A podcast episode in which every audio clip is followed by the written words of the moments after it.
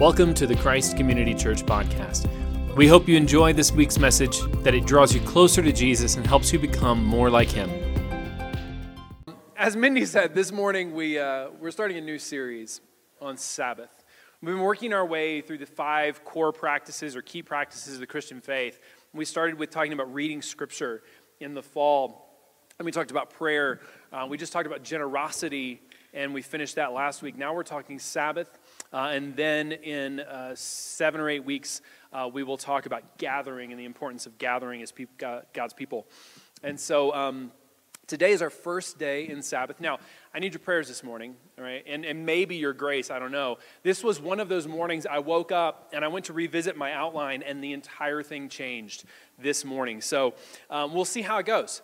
You have in your uh, order of service a little sheet with references. There were so many. I don't normally do topical sermons, but it just so happened that this morning the outline changed to be more topical.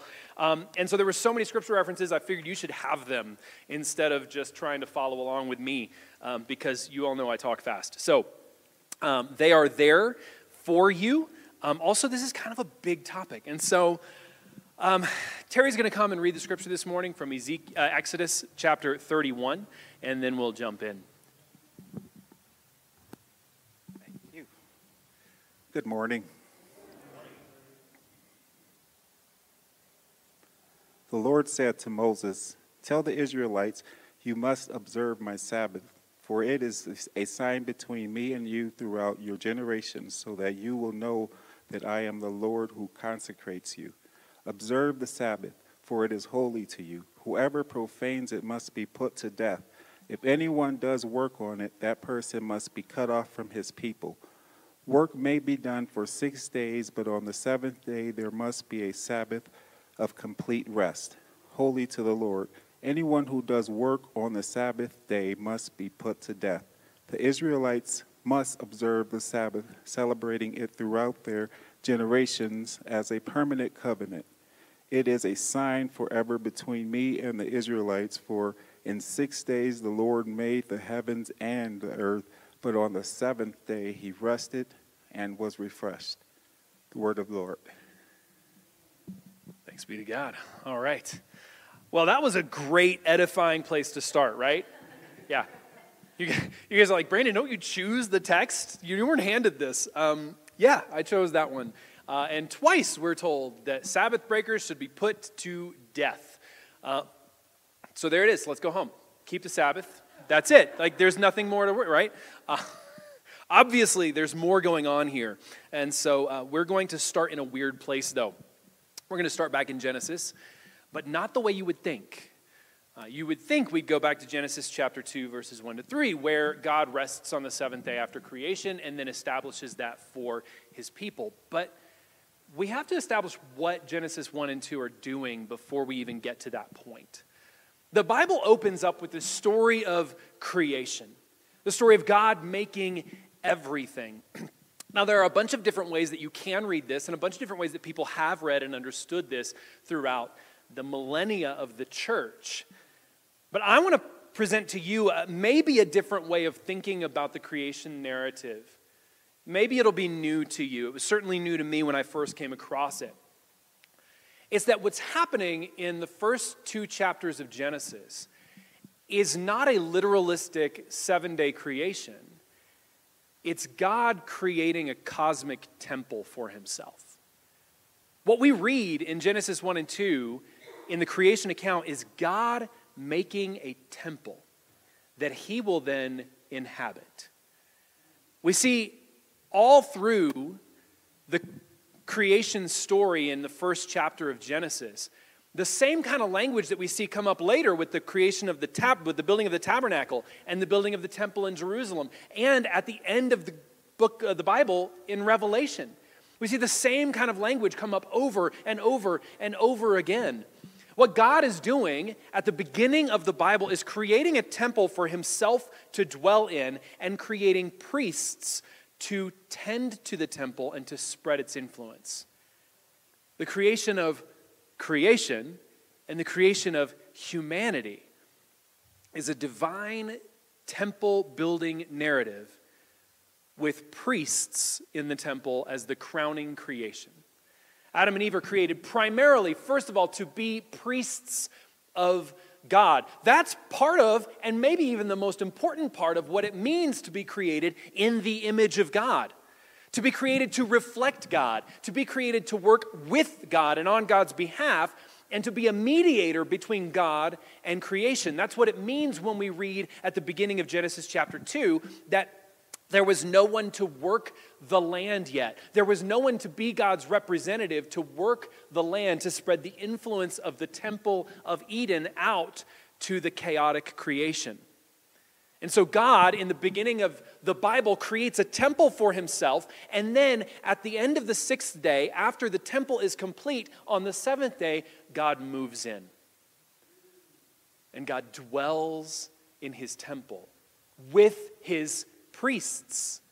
You see in the Genesis narrative God walking in the cool of the day with Adam and Eve, his first priests, cementing their relationship so that they can go out and tend to the earth he's made for them.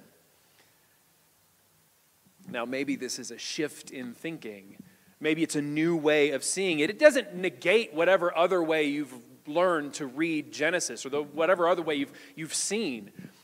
I think this understanding expands the goodness of our God and expands what it means for you and me to be made in God's image. It's not just that we're made to reflect God or that we're made to work on God's behalf, like the pagan religions taught, or that we're made just to toil and to serve God all our days and to never gain anything good, like the pagans would teach.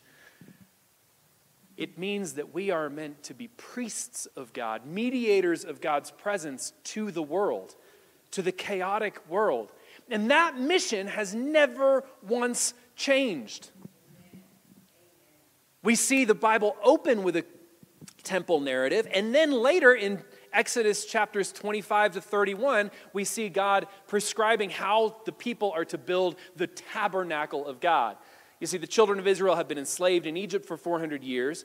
God sends Moses to raise up, to lead the people out of slavery. And then when they get to the wilderness, as they're traveling to the promised land, God says, Now I want you to build me a house, a movable house, the tabernacle. And this is the next temple narrative. This is the next temple creation where God says, I want you to build me a house where I will live, where you will meet with me, and my presence will travel with you as you go and you will be my priests to the nations as you move. It says that in Exodus chapter 16. You will be a nation of priests, carrying God's presence with you. And we see the people walk with God through the wilderness until they get to the promised land. And then we see the first temple built at Shiloh. And then we finally get to the temple temple, the real temple built in Jerusalem under King Solomon. And in seven days, the temple is takes seven. It takes a cycle of seven to finish it. It doesn't built in seven days. It's way too big to be built in seven days, right? But in a cycle of seven, the temple in Jerusalem is built, and we see God dwelling there among his people, and we see the people who are called to be priests to the nations on behalf of God.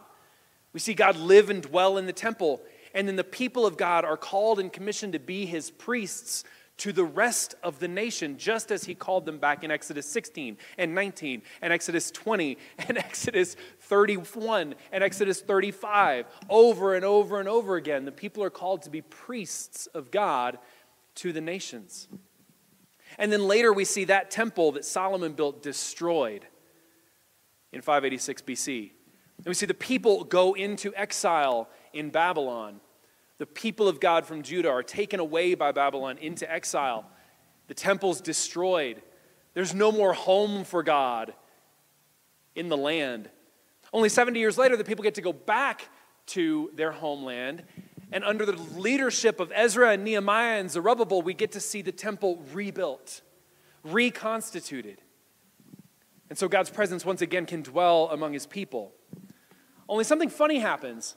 You see, back in the days when the tabernacle was built, the presence of God came and dwelled in the tabernacle. It was a visible sign that God came and dwelled in. Only Moses was allowed to go in the holy places in tabernacle and meet with God's presence. And then when we see the Temple of Solomon built at the prayer of consecration, when Solomon prays over the temple, we see the presence of God descend and enter into the temple. Only when it's rebuilt after the exile, that never happens. We don't see the presence of God descend into the temple again. We don't see that same event happen that happened with the creation on the seventh day and with the tabernacle and with the temp- first temple. And years later, years after the temple is rebuilt, a new king over Judea has come, King Herod, and he's going to build the most glorious temple that's ever been seen. And so he convinces the Roman Empire that he needs to build the Jewish temple. And he gets the resources, he gets the money, he gets the all that he needs to build this temple, and he builds one of the seven wonders of the ancient world, the temple in Jerusalem in the first century AD.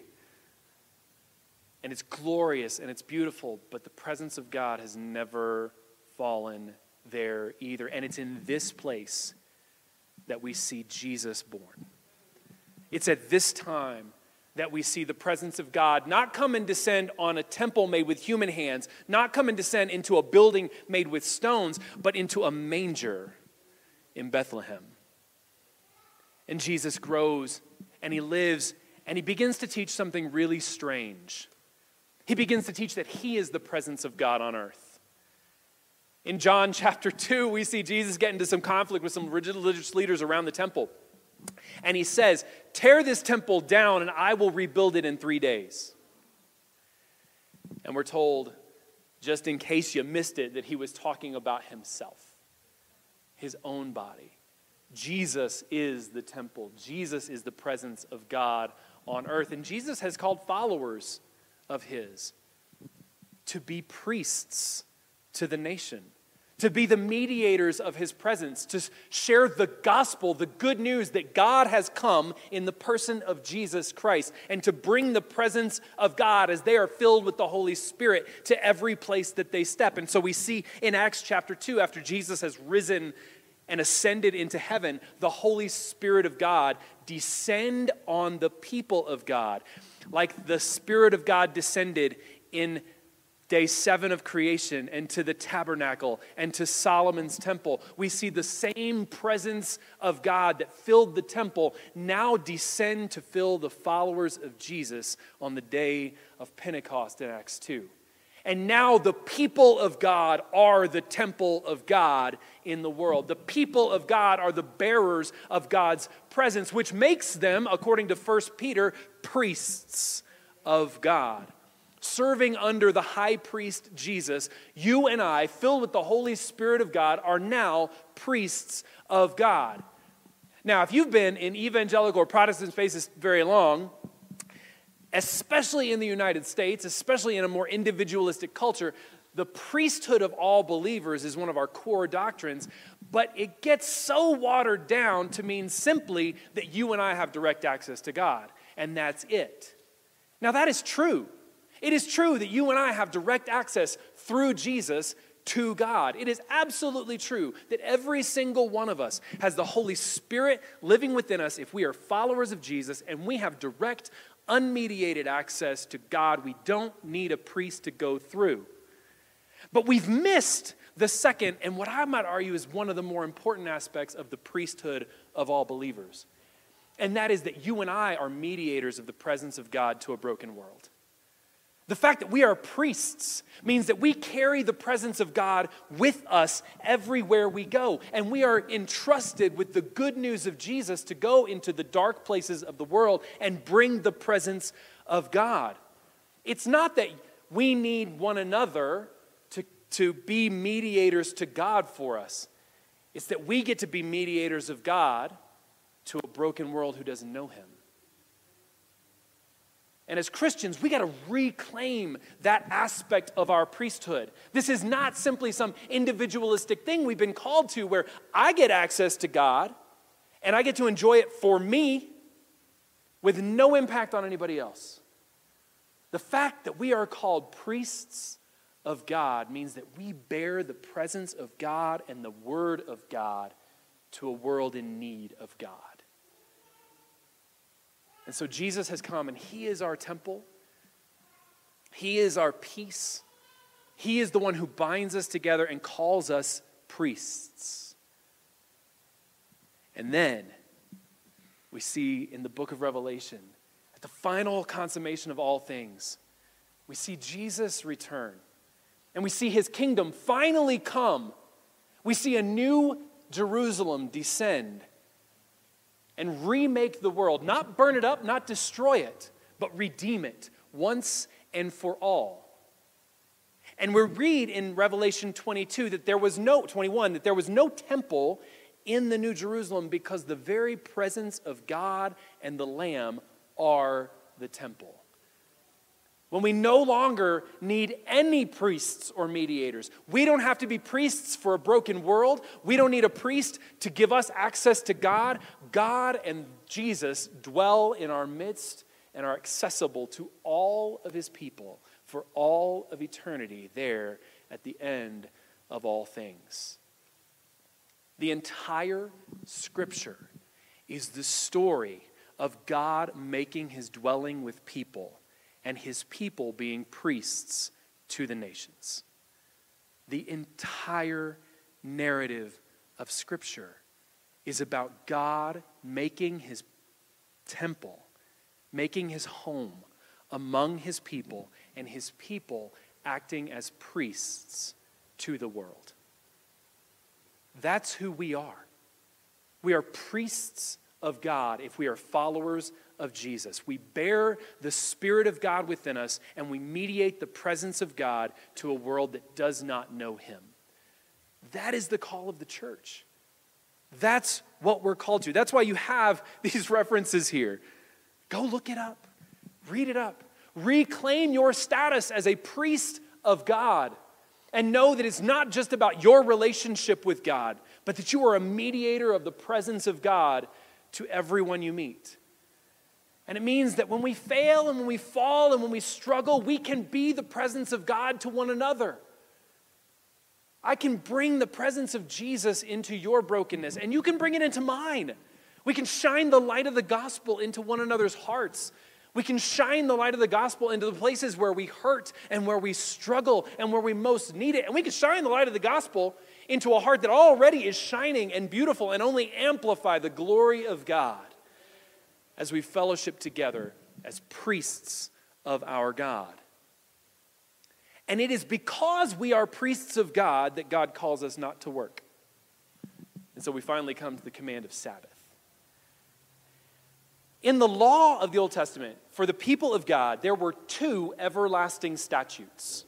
That language is only ever used in the law of God of two commands one for circumcision, that would mark the people out, that would be a sign of the covenant of God to his people, that would mark them out as belonging to Yahweh.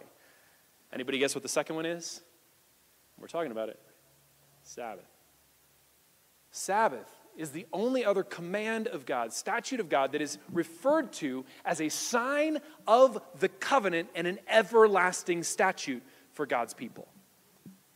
You must rest. And we read, as in this passage right here in Genesis chapter 31 that God takes this command extremely seriously, going so far as to prescribe the death penalty for people who break it. Now, what in the world is that about? The Sabbath is a grace given to us, it is a mercy given by our God. You see, in the time and place, when Moses is talking to the people and Genesis is being written during the time of the Exodus, as the people of God, the children of Israel, are wandering in the wilderness and they're learning their history and they're learning about their God, in that time and place, among the nations that the Israelites were a part of, that they were, that they were among, among the pagan cultures, there was nothing like the Sabbath. There were prescribed days where you weren't supposed to work, but it was usually so that you could serve your deity in some way. And so it didn't it wasn't a time of rest. It wasn't a time of peace. And these people who Moses is talking to, they've spent 400 years in slavery where they are worked to the bone. When they don't have mud to make bricks, the Egyptians just say, find a way, make it happen. When they don't have the material to do the work that's demanded of them, the Egyptian overlords are just like, whatever, you gotta, you gotta get the work done. There's no sympathy, there's no care. And so they've experienced 400 years of backbreaking toil with no rest at all. And then God frees them, calls them out, and says, Hey, listen here, people. It's so important that you rest that I'm going to make it an everlasting command for you. It is so important that you stop your labor, you stop your toil, and you rest in me, that I'm going to make it an everlasting command. And just to show you how important it is, I'm going to assign the death penalty for anybody who breaks it. It's a sign of how central this command is to God, that the penalty is so severe. Now, what you got to know is that this penalty, as far as we know, was only ever taken one time. It was only ever done one time. In Numbers chapter 15, you can read about a guy who's gone out on the Sabbath to collect lumber. And the people, the leaders, catch this guy and they bring him to Moses and they say, We don't know what to do with him. He was breaking the Sabbath. And Moses is like, Geez, I don't really know what to do either. And then the voice of God speaks and says, He must be executed. That's my law. After that, we never see it happen again. And I think that's because the spirit of this law is not because God is, is a taskmaster. That's exactly the opposite of the Sabbath command. It's to show the way that God values rest. And here's one more important aspect of the Sabbath command. Not only can you not work, you can't make anybody else work either. Right? This is a law against oppression. This is a law against forcing your workers to toil. You can't even make a household slave do work on the Sabbath. That's breaking the Sabbath. As an employer, you can't force anybody to work on the Sabbath. This is God saying, not only is rest incredibly important for you, you're not going to press anybody else into unending toil either. No one is exempt from the Sabbath command because it is given for our good. And it is given for the good of all people. And it is because we are priests of God that He gives us this command. It's because we are to reflect God and to reflect God's character that we are given this command. God rested, and on the seventh day indwelt his temple that he had made, and he laid down his labor. And God said, Therefore, you do the same thing, as a testimony to who I am. This was as much a testimony to the pagan world around them as anything else. That the whole people of God, the entire nation must stop their labor for one day a week. And those merchants who are coming from foreign nations, they can't sell their stuff. They can't do any work in the nation of Israel. It says even the foreigner is supposed to rest on the Sabbath as a witness to the goodness of God. It's because we are priests that we are given the command to rest as God has rest. And it's because we're finite humans that God has given us the command to rest. And it is because our God is a good Father and provider that we are given the command to rest.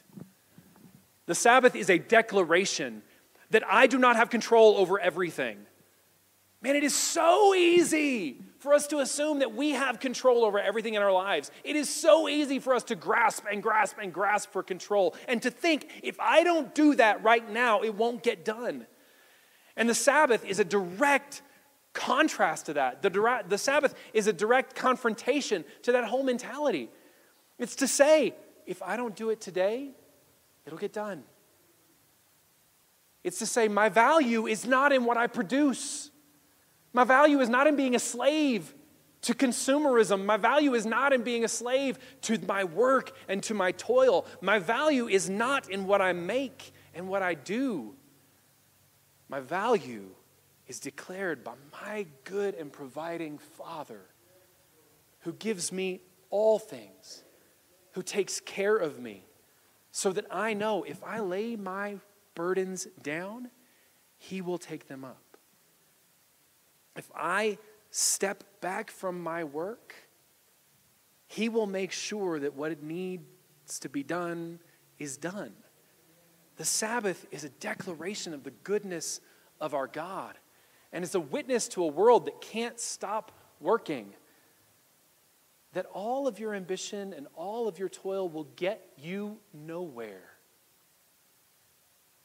It will not serve you in the end. Only a relationship with our good Father will save you in the end. Nothing you do with the work of your hands can bring you salvation. Nothing you do with the work of your hands can earn you heaven or eternal life. That is available only through God and only through Jesus Christ. And when we Sabbath, we say, I don't have to work.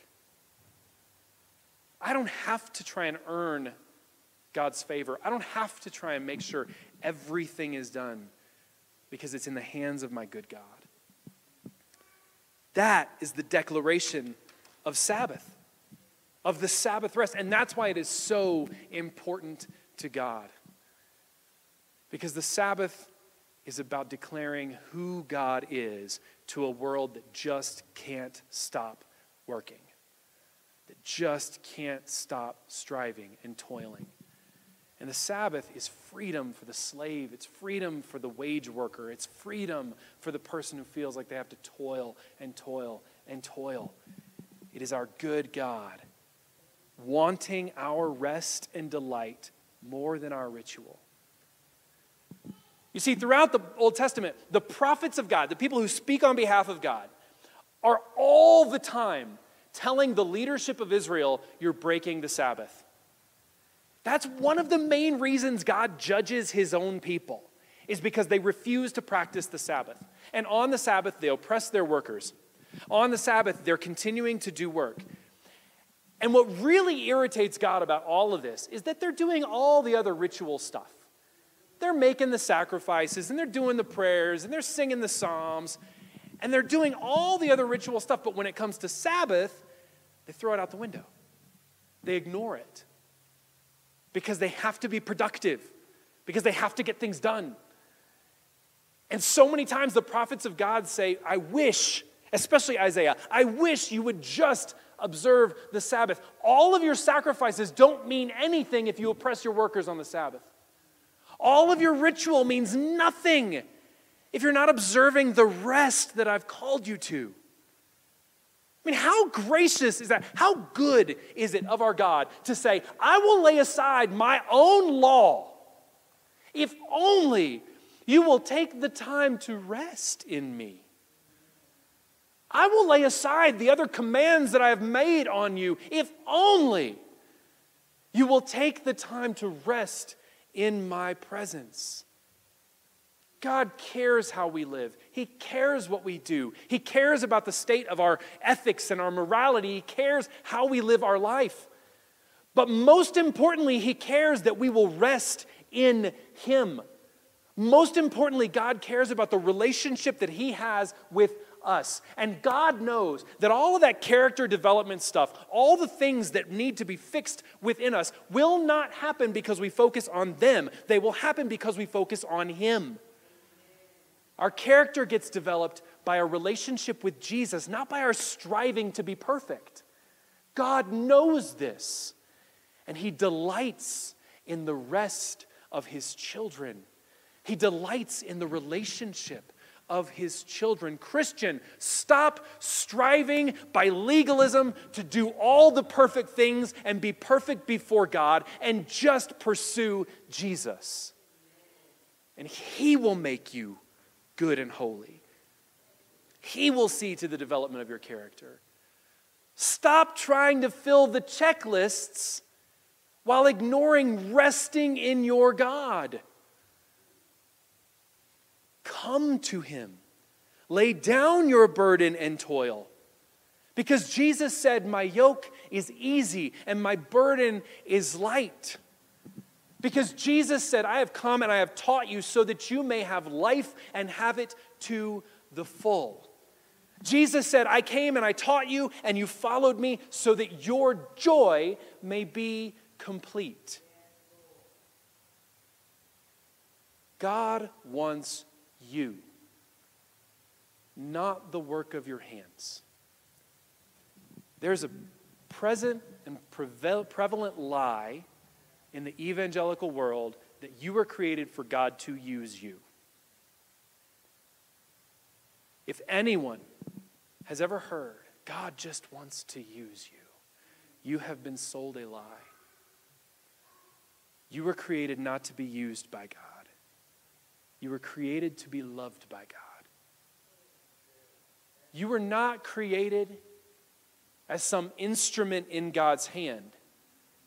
You were created as the delight of his eyes, so that he could behold his child and love you well.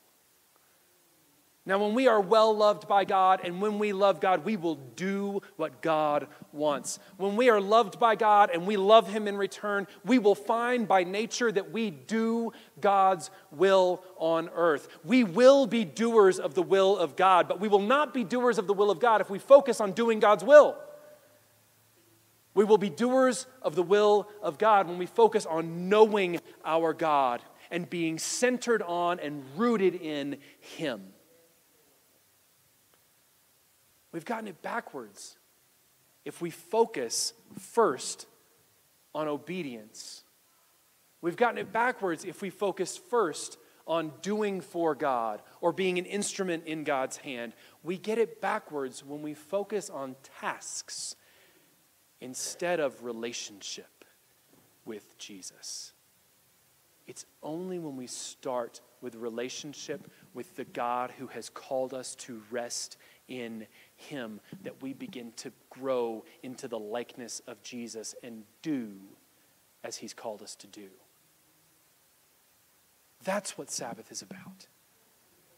Sabbath is about knowing that God created me to love me, that God created me to love Him and be loved by Him, that God created me to be whole in Him, and that as I am whole in Him, I will be His priest. I will carry his presence. I will carry his gospel. And I will be a mediator of God's presence to a world that is in desperate need of him, but doesn't need another rule, doesn't need another task to perform. They need to know that they were created to love and be loved by a Father who only wants to delight in them and call them to rest in him. We were created for the freedom of Sabbath, to follow Jesus and rest in Him. In Jesus, you're a priest invited into God's rest. And by resting, we glorify God and declare to an overworked, tired world that our God wants to delight in you and give you the freedom to be loved and to love Him. God, thank you for this gift of Sabbath. Thank you that you have made us priests, bearers of your presence to a world that desperately needs Jesus, and more than anything, needs to know Sabbath rest, not self centered me time, not the cult of self care that turns selfishness into a virtue but God, a true and deep self care that roots itself in our position before our loving God through the work of Jesus Christ, that roots us deeply in who we are in relation to the God who made us and who loves us, and that identifies us as his priest, privileges us as priests of God in the world, bearing your presence. And Lord, I pray that this church, this family would be a haven of rest for the weary, a place of healing for the broken, a place of shalom in the midst of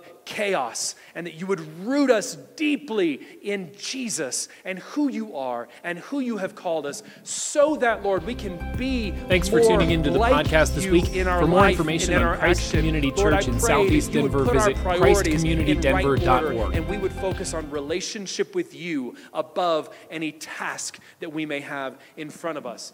Jesus, make us more like you yes. in every way. Holy Spirit, make us more like Jesus as we follow you and pursue relationship in our Sabbath rest. In the name of Jesus, amen.